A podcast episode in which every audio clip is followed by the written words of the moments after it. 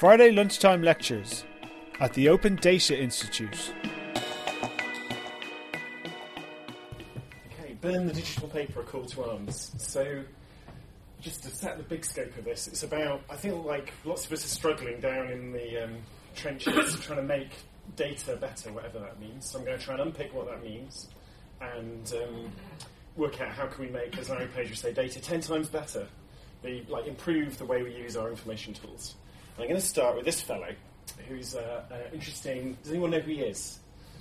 He's not that famous. He should be a bit more famous. Francis knows who he is. He's um, Stafford Beer, and he's a British cybernetician, which is operational research, is another word for it. And there are a bunch of people in the 20th century who originally, originally were trying to deal with the data from radar in the army and working out how to make that data actually affect an organisation, i.e., change how they fly the planes. And to do that, they found they had to study the theory of how organisations work and how information flows about them. Um, I will come back to him near the end of the talk, but he has an interesting way he describes what happens when people get computers. So we're, we're right at the beginning of uh, information revolution. I think it's very early on, and not uh, much has happened yet. And he says when you get a computer, there are four stages that people, organisations, and societies go through. Um, and each stage, I'm going to warn you, is, uh, is disappointing at the end, even the first stage and uh, we're only really at the second stage at the moment, generally speaking, in, in society. And Stafford's first step, when you hear about the computer, is amazement. And there's this lovely article by a chap called Ashby in a radio electronics magazine, magazine in 1949 describing this new digital brain, electronic brain, um, and how, your, uh, how a computer is this strange, magical thing that can do anything, and no one really knows what it can do. And people are amazed by it, and they they write articles and, and read about it. They don't really know what it can do at all. And that ends in disappointment, obviously, because it doesn't deliver any value. You're just wondering at this mystical thing. The second stage is uh, what I call digital paper. And the digital paper is characterized by using all the same ideas that you already had and just transferring them over onto the computer. And they might be slightly faster or better, but they're basically the same ideas. And those, uh, you'll recognize all these ideas. The document, so this is um, a um, from 1946. This document, and it looks like the kind of thing that anyone might write in Word now. In terms of form and what it does and how it conveys information, it's really no different. We're just using the computer as a slightly more powerful word processor. This is uh, email. Uh, again, email is um, exactly like the postal mail. It's not exactly like it. It's a bit faster, but you write your message, you put an address on it, it goes to an inbox at the other destination, you can attach things to it. It works. Uh, the metaphor is the same as the postal service that people already understand. And I think it's important. One of the reasons digital paper is so successful is because it's very easy to teach people and people to learn how to do it. It's actually not that simple. It's quite complicated. But all the ideas are ones you already know or you've already absorbed from society. So this is why we're mainly still people still emailing Word documents to each other, as you know, in 2013, 70 years into the computer revolution. This one's um, can you see it? Um, very bright. This is a, a, it's a spreadsheet, a real spreadsheet. It's from an exhibition in 1896. It's their accounts. And as you can see, it looks very much like a spreadsheet. Now, spreadsheets are a bit special because they have slightly more power. They're not quite just digital paper because people can make them do things like some stuff. They can make them a little bit more, like do a little bit of information processing. And unfortunately, because their metaphor is so uh, they're so popular, because they're based on paper, and they let you do a little bit of extra computation, uh, one of the consequences of that popularity is, of course, that they go wrong. Has, has anyone here, uh, everyone here come across stories about spreadsheets causing big disasters? There's actually uh, a, an EU working group, the European Special Interest Group on Spreadsheet Risks, because spreadsheets are so dangerous. Um, this is an example of uh, JP Morgan losing $9 billion because of a spreadsheet. There are many, many examples, if you look it up, of errors in spreadsheets causing, causing great, very, very big difficulties. And that's because they're, they're not very robust uh, and, and they, they're, they're, an over, they're an overstretched metaphor to use paper, essentially paper, to do these actually quite complicated things. So that's digital paper. I've got. Uh, I'm not going to let you ask questions now because I'm not allowed to. But the, the, uh, but what I'm going to do is come back to these stages, and when we do the questions, split it into sections. So we'll have a set of questions on digital paper because, as you shall see, each of them, each of the four stages, is quite um, different. And if we just have them all in one go, then we might forget about one of them. So, so the current world, for most people, like most consumers and most business people, is that kind of digital paper word. So what do you do next? If you go beyond that, you're a bit disappointed because you've got your computer, you've put all your documents in it, and they get to, you can send them to other people quicker, but you've still not really gained the full power from this amazing information processing device. And Stafford Beer's next phase is to make data, to somehow do this thing called gathering up data. Now, here, here, here, here, who here actually thinks they know what data is? Like, what it really is? A couple of people brave enough, but not very surprisingly few, given we're an open data institute. So, I've only just realised this this year, but what data is, and it's going, to, it's going to be a bit self-referential, but I'll try and explain it. Data is something which code can process. Um, so it's organised in a systematic way where everything's reliable and consistent and in a, in, a, in a structure, a very, very rigid structure. And the reason the structure needs to be so rigid is because our programs are quite basic. Most of our programs essentially do a repetitive operation. They are literally like a recipe where you go, go to this thing and do this, go to the next one, do the same thing, go to the next one, do the same thing, go to the next one, do the same thing. And our, our programs, our code, uh, is like that. And data just means something that's formatted so that kind of program works on it.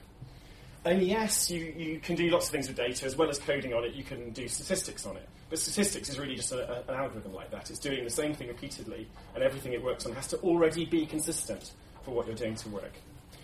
Um, so the reason to gather up this data is because then you, you, then you get this new power. Once you've organised everything, you get the new power to use whatever analysis, whatever transactional system on it, all sorts of things that you know you can do with computers. There are um, lots of different ways to gather up the data. We've got a bit of a problem at the moment, which we're, we're not that good at doing it yet. And this is, I think, the stage that, generally speaking, the world of IT is at. We're still trying to gather everything up as data. And the classical way to do it is to hire a geek, someone like me, to write you a program that um, does whatever you need to do. So it might usually be a very expensive system to uh, control your prison doors or your supply chain or something where it's worth spending millions of dollars getting something to happen.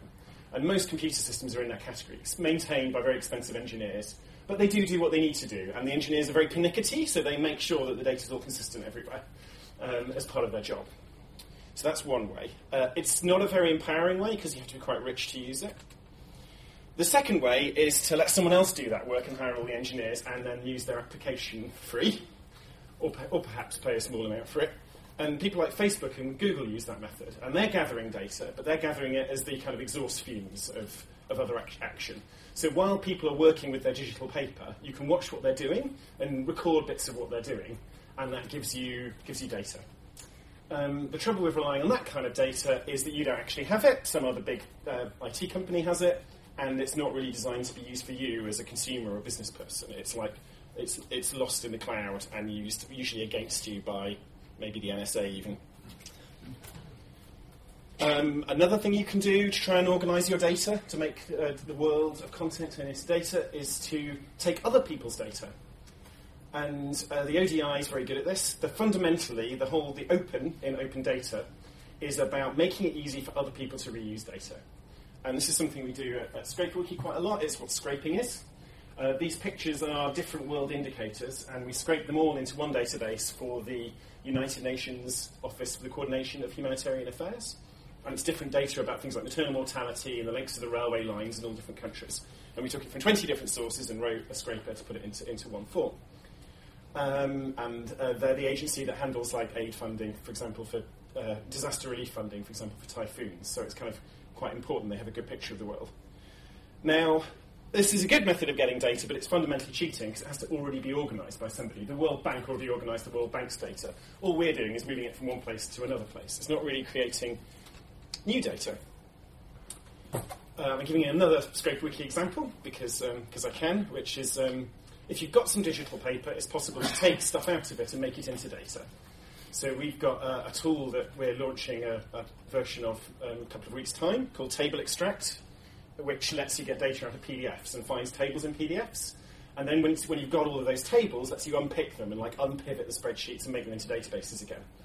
And this is this is quite hard, and it'll work in some cases, but it, will be fundamentally be niche. This kind of tool. You've probably how many of you have ever tried to use like a graphical user interface for, for scraping? Um, a few people. And did you find it worked a bit but didn't do everything you needed? Not even that. yeah, so sometimes people find a case where it works really well for them, but it doesn't generally work. Um, so it's a useful hack, but it's not solving the fundamental problem. It doesn't make our data world 10 times better, um, although it is a useful meanwhile. So, um, yeah, so watch out for that. Table extract from ScraperWiki. The kind of obvious way of getting data in a computer that's just staring there is to persuade people to deliberately enter it, uh, to type it in uh, in some way for some reason. I've uh, had very little success at this. I think it probably works best if you've got lots of money and you've got lots of engineers as well. So even at ScraperWiki, we're a data company, but our CRM persuading everyone to use their tags in the customer relationship management software the same way, really hard. No one knows even why they need to tag it consistently. Never mind, you know, the geeks sort of get it, and some of them will start to do it, and they'll write standards, but then the salespeople will completely ignore them. So there's, so there's now how many people have tried to do that, get people to organise data reliably by man- manually entering it, and failed or succeeded? some, some mixture. It, it doesn't have 100% success. Um, it's worth trying. I think, though, this is where I come on to, that you notice all of these methods are a bit rubbish. Um, I think there's a couple of ways we could make that better. And one way is, is the old, uh, you know, every problem has a solution, you can t- train people better, but I genuinely think this. is data literacy. And we found at ScraperWiki that people literally don't know why you should put all numbers in one column or why you should spell the words exactly the same when you've got categories in a spreadsheet and why that might be useful later.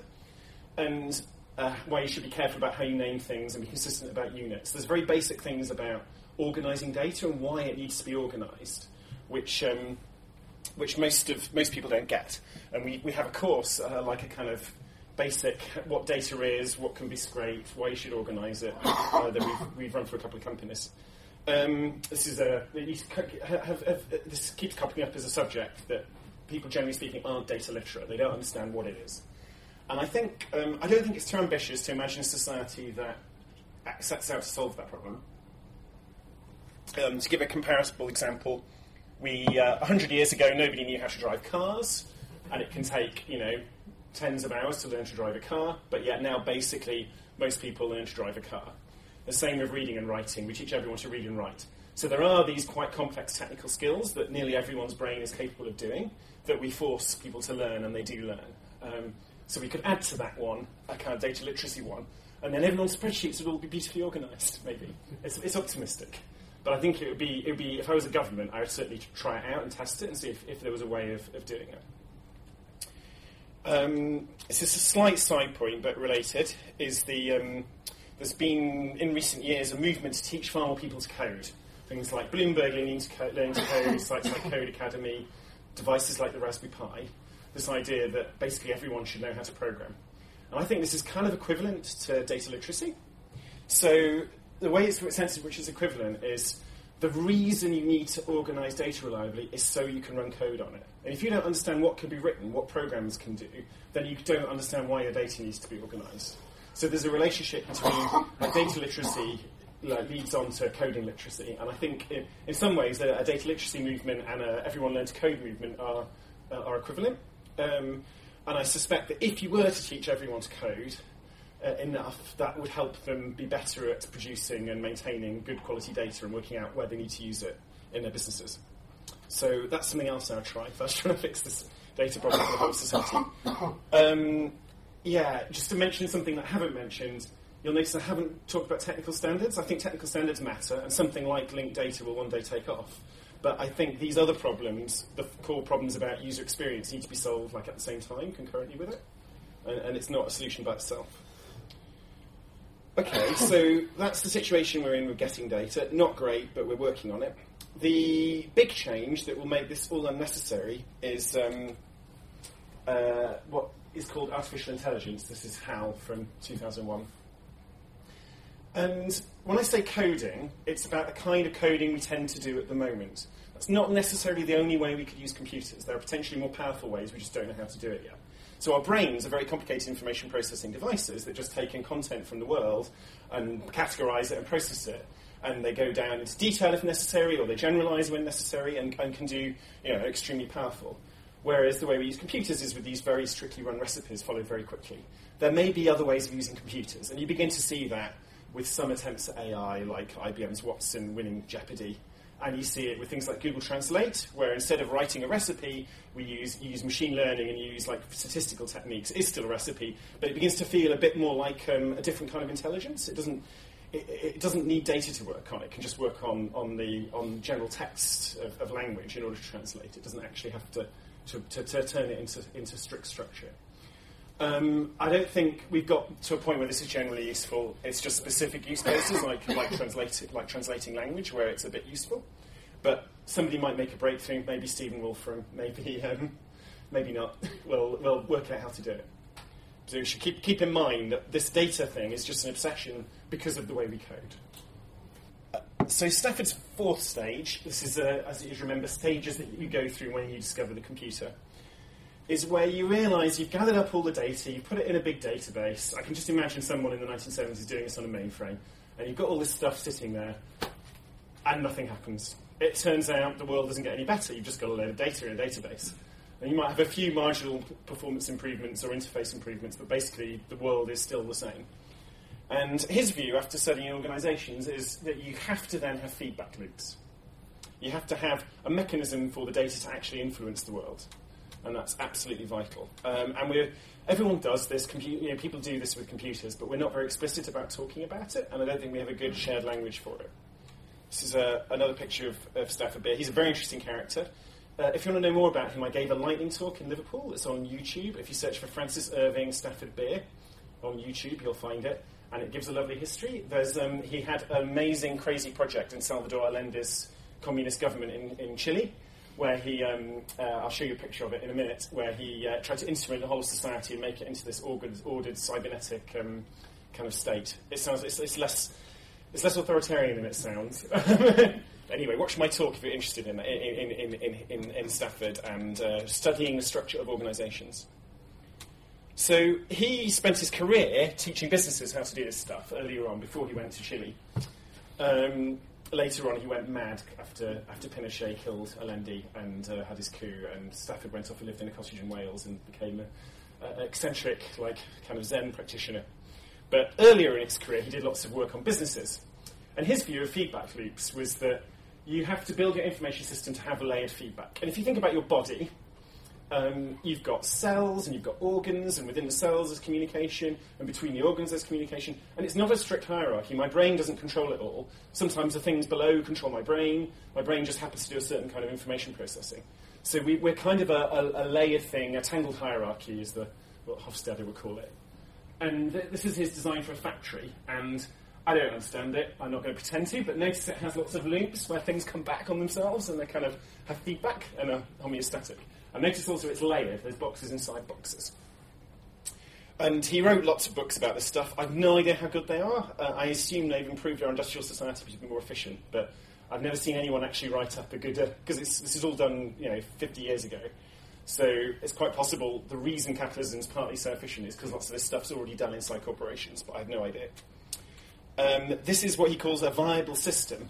So a viable system is also um, as, as, well as having feedback loops, it's also robust. So when you when you when part of it breaks or it gets pushed or that has an unusual external things happen to it, it recovers. So a bit like if, if, you know if you hit my hand, it'll hurt it'll get a cut in it, but then the cut will heal and over time I'll be fine. So we, we our, our, bodies are very adaptable to extreme changes. And um, so this is a diagram he uses to describe the viable systems model, and you can see in it quite clearly it like, almost does look like a, a, a biology, A-level biology textbook picture, with sort of organelles sat inside a, an organ, and then here, this is a bit like a circuit in here, but it's inside a sort of organ which is linked up to another thing. And we don't really think of computer systems in this way, or organisations in this way, although the successful ones often are structured in this way. So, yeah, so Stafford's fourth stage, that not many people are anywhere near, is, is have feedback loops.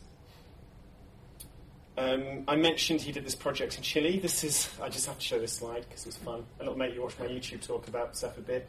This is the control room of, they, they put in telex machines all over Chile where people at factories entered in data and it got wired back to a mainframe in the uh, headquarters. And then they had this kind of brainstem control room which had these seats in it. It looks like from the Star Trek Enterprise where they could see all this data about the economy and then make like strategic decisions based off it. Uh, in 1971, this is like, this is this is, uh, yeah, government data uh, open data very early on. It's called CyberSyn, C Y B E R S Y N, if you want to look it up. So, yeah, so feedback loops. That's what we do once we've got, in terms of the Open Data Institute, once we've got lots of open data, it's feedback loops is what we should do with it next. Um, I'm afraid it's going to get worse because that was four stages. We've only got to stage two. Like I said, they're all disappointing. Even when you've got your feedback loops, you'll still find that you haven't really gained full benefit from your new information processing devices. And the reason for that is described best in this quote by, by Stafford. The question which asks how to use the computer in the enterprise is, in short, the wrong question. A better formulation is to ask how the enterprise should be run given that computers exist. And the best version of all is the question asking what, given computers, the enterprise now is. So what he's, what he's saying is that we can restructure the whole of society in a different way now we have the magical power of the internet and computers and smartphones. And, um, and we haven't really even tried to do that. We haven't really done many experiments in doing it. Um, and there will clearly be more efficient forms of organisation. So it's this kind of change that makes me realise we're potentially right at the beginning of hundreds of years of, of, of, of, the information revolution to settle in. It took several centuries after the invention of the printing press before copyright law and the novel and libraries became like concepts that were simplified and given one word and that everyone understood them. They're all actually very complicated concepts. And likewise, with computers, uh, we're still very early on. So, uh, yeah, uh, and, and the call to arms is that I think we need to be doing more and more radical things in terms of research and um, and trying things out to push us beyond this stage. We've basically been stuck at digital paper for 30 years nearly, and uh, things like open data are attempts to push out that. They're like they're radical attempts to try and change that. And I think we could do with some more of them because um, to give the full power of these systems to individual people for their benefit is um, is is what it's all about. Um, that's it.